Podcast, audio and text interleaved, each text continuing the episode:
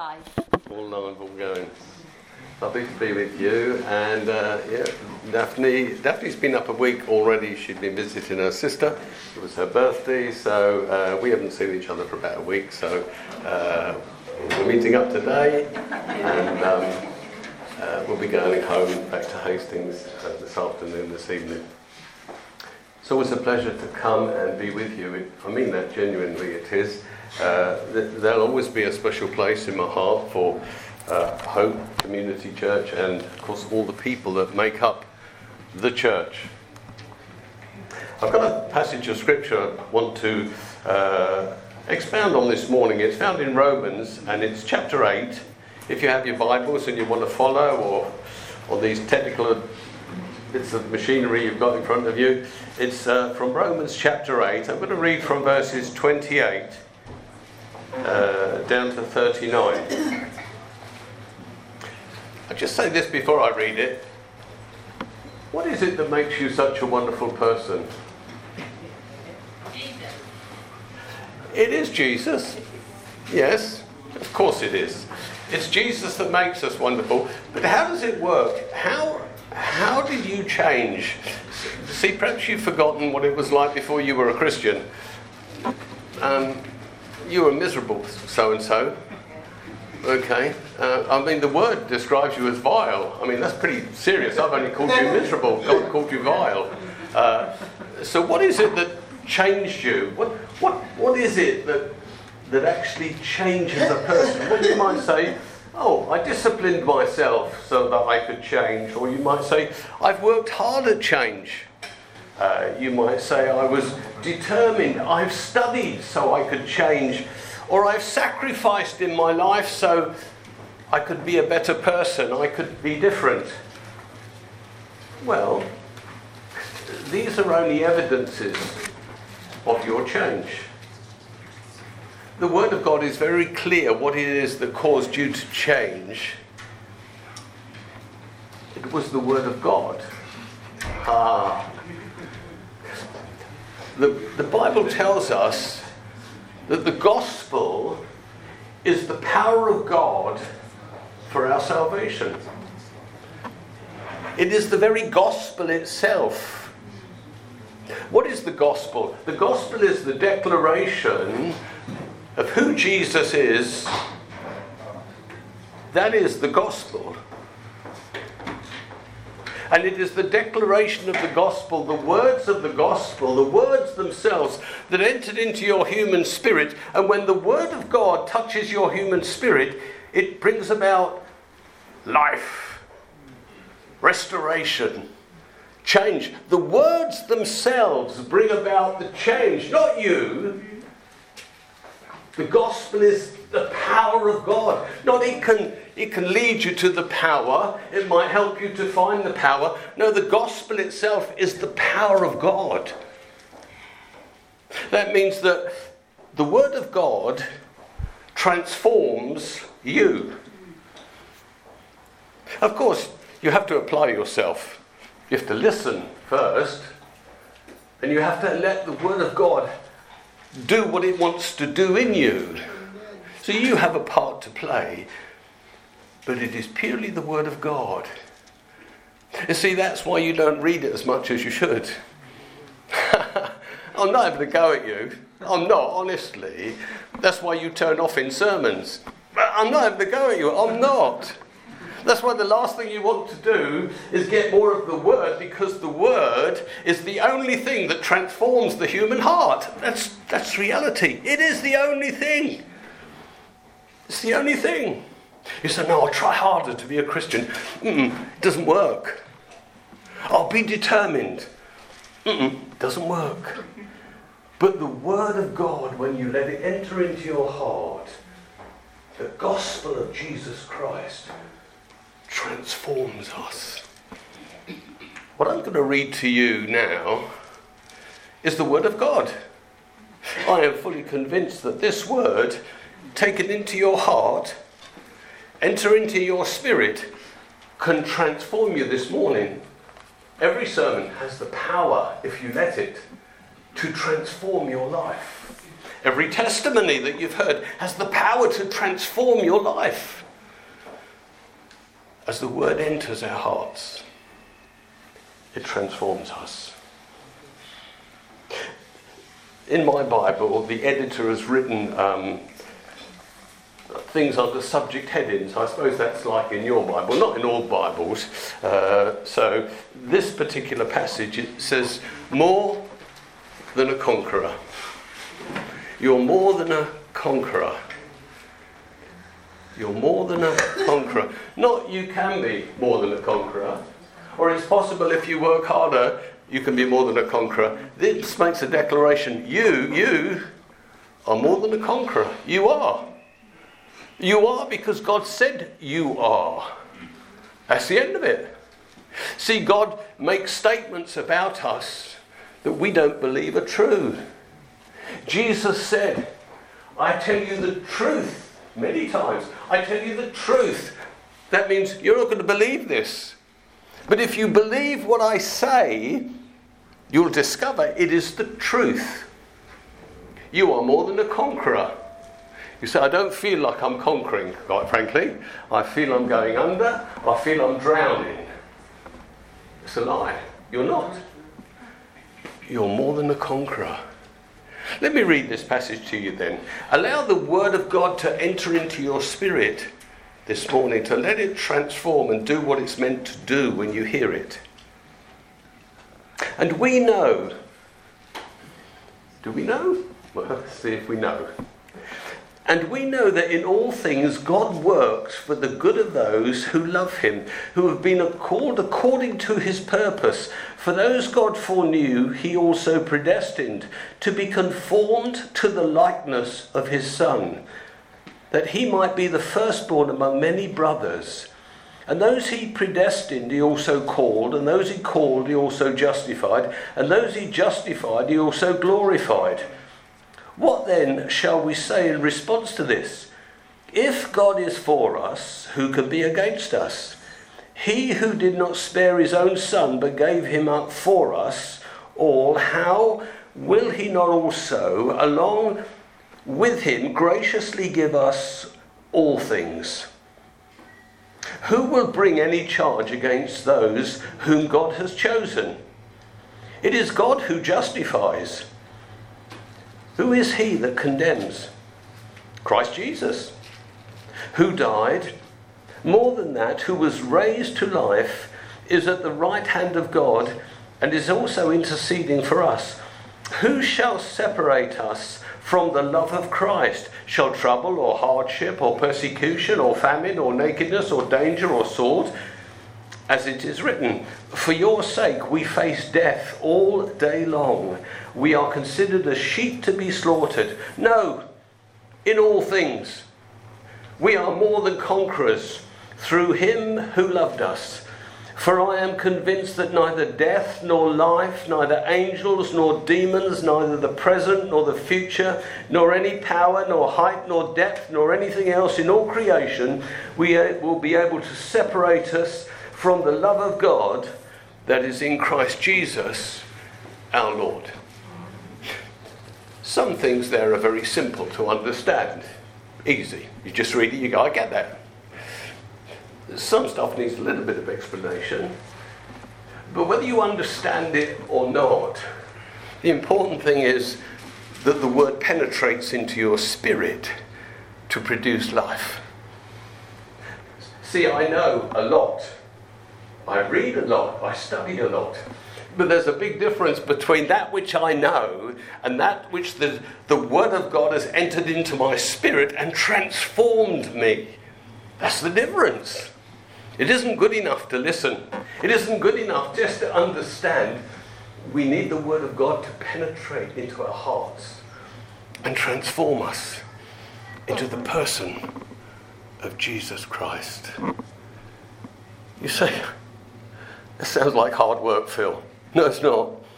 It's just by yielding, it's just by submitting, it's just by allowing it to take root and become a reality in you.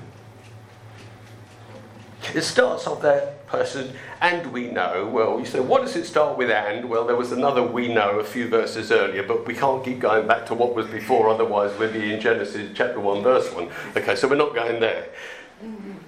We know. What do we know? I won't read this all again, but I'll give you my the way I believe I think this is interpreted.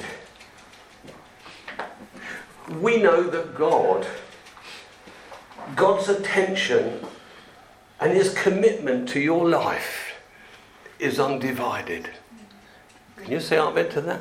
100% committed. He is 100% committed to your success in transforming you into the person of Jesus Christ. You go, oh, I can't fail then, can I? If God's committed himself to transforming me into Jesus, ah, oh, sort of, I'm, I'm laughing. I mean, God, God's doing this stuff. And it's based upon his great love for us. That's the reason. Because he loves us. Not because you deserve it, because he loves you. He loves you because he created you and made you. He loves you. But you know, all loving relationships, they need to be reciprocated. Would you agree? Yes. See, God can love you with a tremendous love that you couldn't me- measure or imagine or fathom out how deep is the love of God. It's almost beyond comprehension. But if you don't reciprocate, if you don't open yourself, if you don't love, you limit his ability for that love to penetrate you. That's in the natural, isn't it?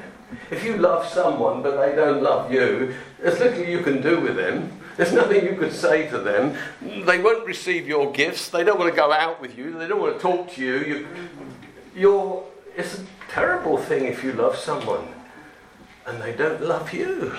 It must be awful. Awful. And you can't just stifle your love because it's real.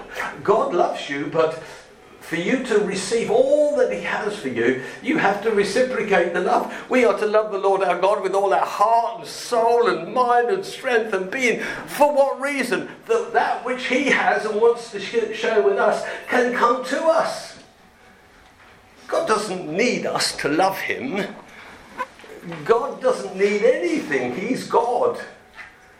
But he says, if you love me with all of your being, then you will receive more of me. If he ever asks us to do anything, it's that we might be the recipients of more. Not that he's trying to make life difficult or hard or disciplined, but that he might do more in us and through us. God has always loved you. God loves everything he's ever made. He loves this earth. He loves the planet. He loves every person that walks on the face of this earth and every person that has ever lived. He's always loved them. Before you were born, God knew everything about you. Excuse me, that doesn't make sense. How can God know me before I was ever born? Scripture says that. Scripture says that God lives outside of time. So he lives actually in eternity, from eternity to eternity. So when God looks into time, he sees your life. He sees your birth, your salvation, your death, your resurrection. He sees you in heaven. He sees you now in heaven because he's outside of time, you see go, no, I don't see. I understand you don't see. Because we're limited to heads that lock us into time. But be assured that God knows everything about you. Everything that you were going to do and everything you will do. He knows everything about you. He lives outside of time. So, what did God know about you? He knew that one day you would hear the gospel. Maybe you would hear it two or three or four or ten times, but there would be a day when you would respond. Thank you very much, Vicky. There would be a day when you would respond to God in faith. See, He knows everyone who will respond to Him. And He knows the ones who will not respond to Him. The ones that will respond to Him, the Bible puts it like this He calls them. Knowing that people don't respond, He doesn't call them. But knowing that you will respond, He calls you to Himself. You believed and you exercised faith, that which we've been hearing about this morning. And through exercising faith, you were reconciled to God. Didn't have to do anything, did you, really? You heard something of which you believed, and then God granted you with faith so you could have faith in what you were told, and He saved you. You were called, and He saved you. What does it mean to be saved? What does that mean to be saved? Well, it's a long answer, or it's a very simple one. When you responded in faith, when God granted you the faith to put your trust in the Lord Jesus Christ and the fact that He died for you, God gifted you with something. He gifted you with righteousness. You say, I thought He gifted me with the forgiveness of sins. Mm. Forgiveness of sins was part of it. What He gifted you with was righteousness. He declared that you were righteous in His sight. So He could fellowship with you because He made you and put you in right standing before Him. See, prior to that, you owed God. You owed God. Because of the sin and the separation and the selfish way you lived, and you didn't want anything to do with God. And by the way, the Word of God says no one is without excuse. Every person that's ever born, the law of God is within them. They know they should worship God, but because you chose not to, you owed God. But He granted you righteousness that put you in right standing before God. That means as I stand before God, as you stand before God, you owe God nothing. You did owe Him a lot. But he took Christ and he nailed him to the cross as a substitute for you. He substituted your death, that which you owed him. You owed him your life. But he took the life of Jesus. And because we have faith in that Jesus died for us, God grants us righteousness. So you can stand before God from this moment forward for the rest of your life in right standing. You need never be ashamed in the presence of God. From now and forever and forever and forever and forever and forever. Isn't that wonderful? You see, we sang, He's faithful, He's faithful, but we're not so faithful.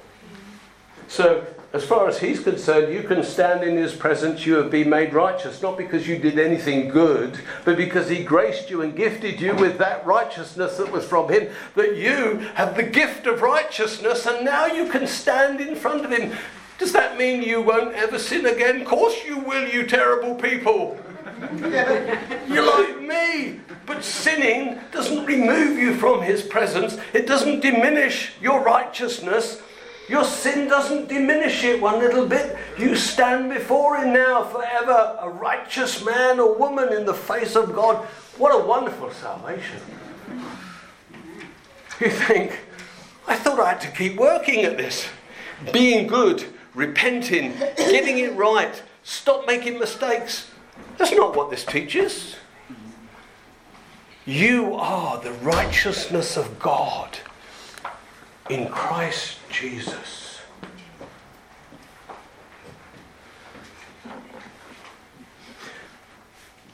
If you cast your mind on the story of the prodigal son,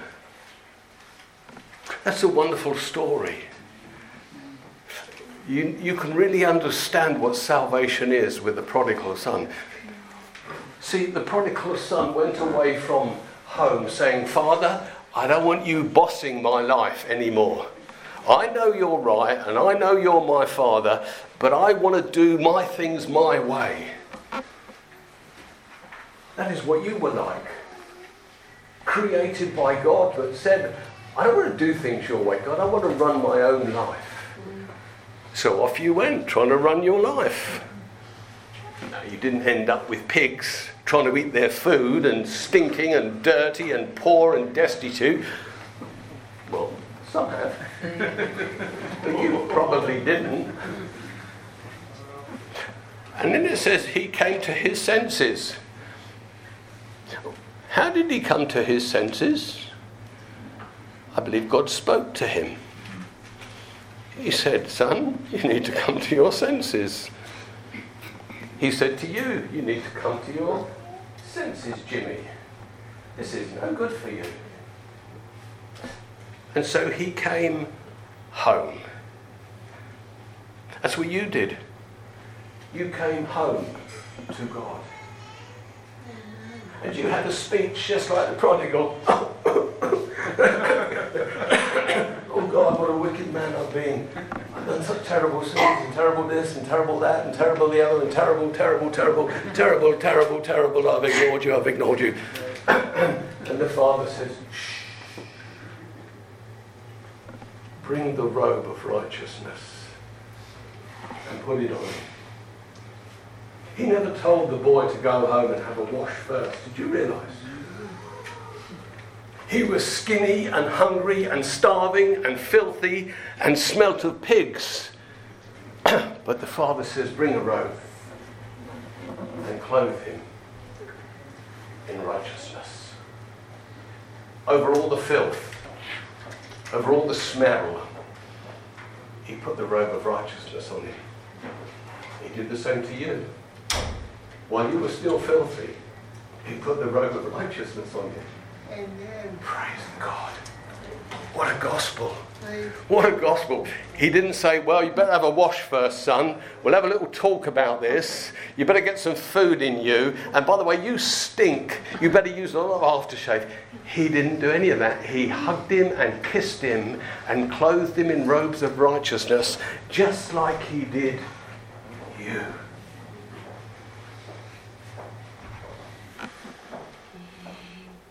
God is conforming you now to the person of Jesus Christ.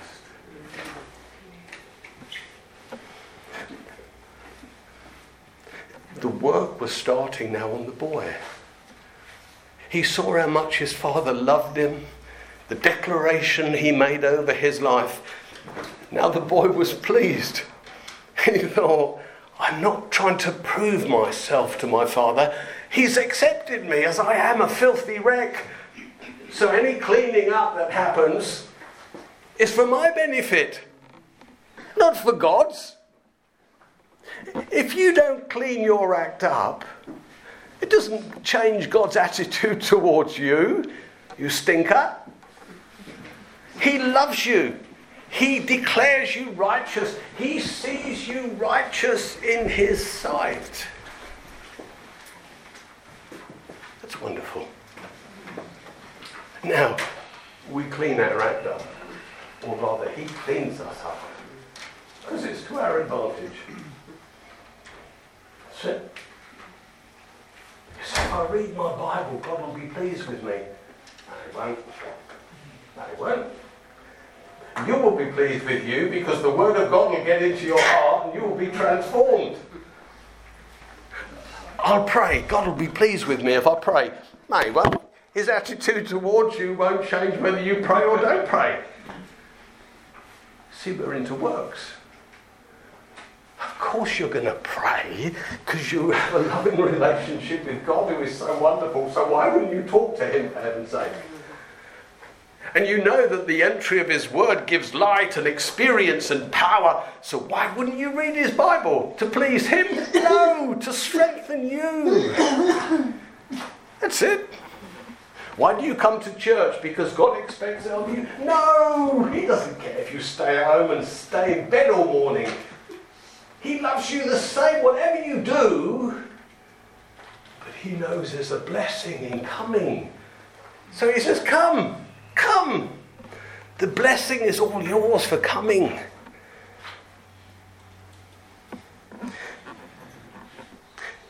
He's transforming us to be like Jesus.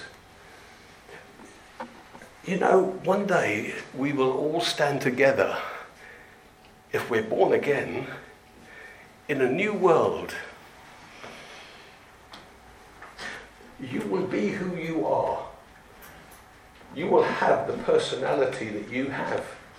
Because there's nothing wrong with it. There's nothing wrong with your personality, it's who you are. You will have the renewed mind that you have when Christ calls you home. You have a culture. You have a colour to your skin. You have an identity. You have a personality. That's who you are. Now, if we lose all of these things, it's not you in heaven, it's someone else. So you've got to be there. The Filipino, the African, the, the West Indian, whoever you are, you will be in heaven with your personality and your identity and who you are and your intellect. It's you that's going to be in heaven. But between now and then, He's working on our character. That which can be changed into the character of Christ. And if you die and He hasn't quite finished, He'll have to continue after, won't He, in the next world? Because to live with Jesus, we have to be like him. We should be equally yoked in our marriage, shouldn't we? And if we're going to marry Jesus, we better be equally yoked in our marriage to Jesus. Our characters will be changed. He says here, What then shall we say in response to all of this? If God is for us, if God has acquitted us, if He's justified us, if He's made us righteous in His sight, who can, who can judge us? Surely there's no one who can oppose us. He goes on to say here, and if God was prepared to give us His Son to secure this eternal relationship with Him, we can well believe He'll give us everything that we need to get the job finished. Amen. Having paid the great price of Jesus, do you think He will leave you without the necessary tools so He can't conform you into His image? See what a wonderful salvation you have. oh, got to try harder, Phil. No, don't try any harder. Please listen to the word of God. That which you try harder to do never works. Otherwise, you could make a whip and you could flog yourself. Whoa! Ah, get it. And you could discipline yourself and starve yourself, and it won't change you one little bit. It'll make you angry and resentful. And because you're living by the law, you would come under a curse from God. Because he who tries to find righteousness through the law is cursed. So cut it out. Actually, there is one person, it says here, who can oppose you. There is one person only one person in the universe because God has chosen you. There is one person who can override what God has said. The one whom God has given all authority. the one whose responsibility is to judge all men. Who is that? Christ Jesus Himself. Christ can judge you on the final analysis. He is the judge of all men. He is a man and will judge all men. He will either be the prosecution or the defense. For all of you that are trusting in Jesus, He's your defense. Hallelujah. it doesn't matter how much you've got right, or how much you've got wrong, or how much you pressed on, or how much you didn't press on. Jesus is your defense. Oh, hallelujah. Woo! Woo! That means I won't probably make it in all spheres and all areas of my life. I will die wanting. But Jesus is not my prosecution, He is my defense. He is at the right hand of God even now, and He is interceding for me. What does that mean? He means He's speaking up on my defense. Amen. He covers his eyes sometimes and goes, Oh, Phil, Phil, never mind, I'll speak up for you, Phil. Phil, Phil, don't say that, don't do that. Don't. I'll speak up for you, Phil, because I'm your defense barrister. I'm your defense. When I thought of this, I thought about Jesus. Remember when the Pharisees got that woman who was, they caught her in the very act of adultery, that must have been a setup, I think, anyway. So they drags her to Jesus and they throws her before him and they're standing there, the prosecution. But Jesus is her defense barrister and he's smart. It's a picture, a prophetic picture of Jesus being the judge. This woman, caught in the very act, pass sentence on her, commit her to death, allow us to stone her. That's what the law says. Jesus writes in the sand, just like a perfect barrister. He comes up with a, a remark that will freeze everyone in the court. He says, You who has never sinned, carry out the sentence.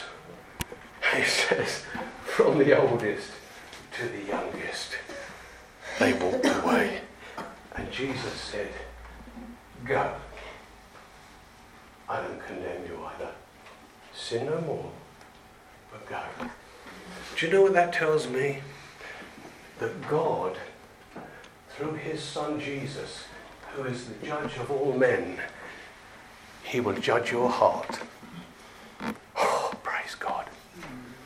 You know, sometimes I do things that I don't want to do. Sometimes I say things that I didn't really mean. But God's looking at my heart, you see. It's my heart. Of course, He hears the words, He sees the actions, but He looks beyond the words and the actions into the heart of a person. See, there will be some people at the judgment will say, Jesus, we did these miracles in your name, and we performed mighty things, and we prophesied in your name.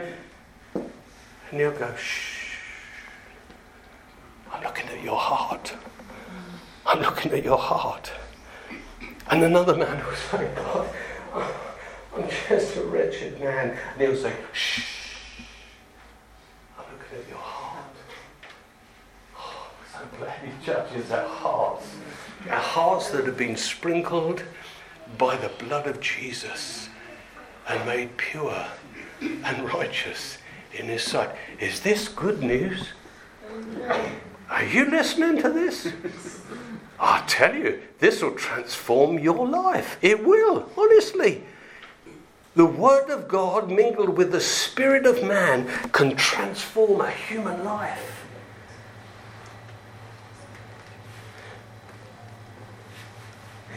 Is it possible that something can separate us from the love of God? or somebody separate us from His love? It seemed in our sister's testimony that something separated her from God. But God never separated himself from her. He said, Come on, girl, get to church, get along there. And she just, okay, so she wasn't that disobedient, was she? She thought she was, but she wasn't really. She ran along to hope and found Jesus again. See, he was faithful. We sometimes say and do some silly things, don't we, in our lives? I'm not saying you're silly, I'm not saying that. But we do do them. We all, we're all guilty of stuff like that.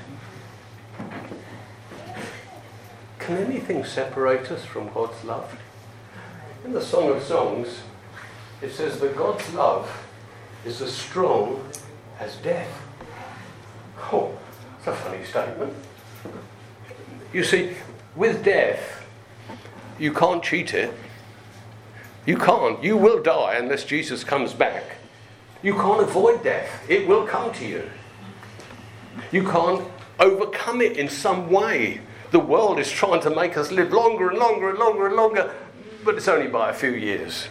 Death's coming, folks. See, it's a powerful thing. But His love is stronger than death. You cannot, you cannot quench His love. You cannot defeat His love. You cannot break the power of His love, whether in this material world or in the invisible world. The love of God is so powerful. That's what's holding on to you. oh, praise God. That's what's holding on to every one of us. The material world talks about trouble, hardship, persecution, famine, nakedness, danger, and the sword. If you read the list, it gets worse, doesn't it? We've all had a bit of trouble and a bit of hardship.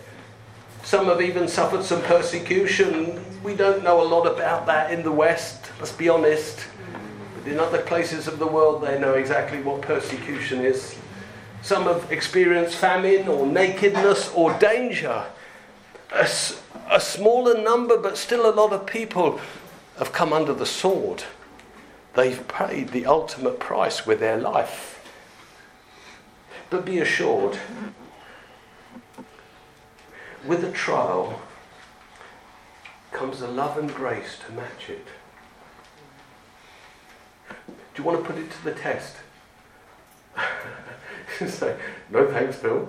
We've many enough tests as it is. But didn't his love and grace match the test?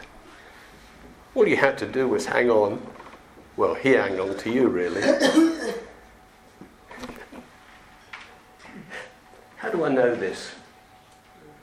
How do I know that His love and grace will be sufficient in every trial? Because Paul says we're more than conquerors. You understand? Maybe something awful's coming down the road. I'm not wishing it on you for one minute. Will you stand up under it? Of course you will. Why? Because you're more than a conqueror. That's it. The devil comes to smash us. That's why we have trouble and persecution and famine and nakedness. He comes to smash us. But we're more than conquerors through Christ Jesus, who loves us. When you've come through the trial, you'll say things like this It wasn't that bad. I was. It didn't seem that bad because of the grace of God. It wasn't that bad. I could have lasted a bit longer in that trial. Well, only because of the grace of God. You say, I didn't realise I had it in me. Well, the truth is, you haven't. But when the trial comes, when the difficulty comes, His grace is sufficient. More difficulty, more grace. So don't feel sorry for people. Sometimes people who go through the most difficult trials understand more about the grace than you ever will. I remember an old pastor of mine preaching a sermon like this when I was a young man. And he said, Philip, will you close the meeting in prayer? And I prayed something like this God, bring it on. Bring on the problems, God. Bring on the troubles, God. Bring on the trials, God. And people said to me afterwards, Are you all right? I said, I was listening to the message. Do you want more of God's grace? More? Well, if you're soft pedaling, you won't need any more, will you? When it gets tough, and when it gets hard, and when it gets difficult, and when the persecution comes, the grace is there. Bring it on, God. Bring it on, God, because I want more of your grace and more of your love. I am convinced, he says, no, in all these things we are more than conquerors through him that loves us. For I am convinced, he says. Are you convinced? Have I convinced you this morning? Has the Word of God penetrated into your heart and brought revelation? Are you convinced? Are you convinced about the things he talks about? That God's powerful love will carry you through death? Do you believe that? He says it. He'll carry you through death. Through every difficulty in life, He'll be more than a conqueror. Fallen angels and demons will come into your life, but as you walk with God, you will be more than a conqueror against them. It says there is nothing in this present or future that God doesn't know about, that He hasn't made provision for. So you will be more than a conqueror. Goes on to say, in fact, there is not a power in the universe that can compete with God's loving power to make you more than a conqueror. There is no height nor depth that can quench his love. Whether you're famous in life or insignificant in life, it makes absolutely no difference.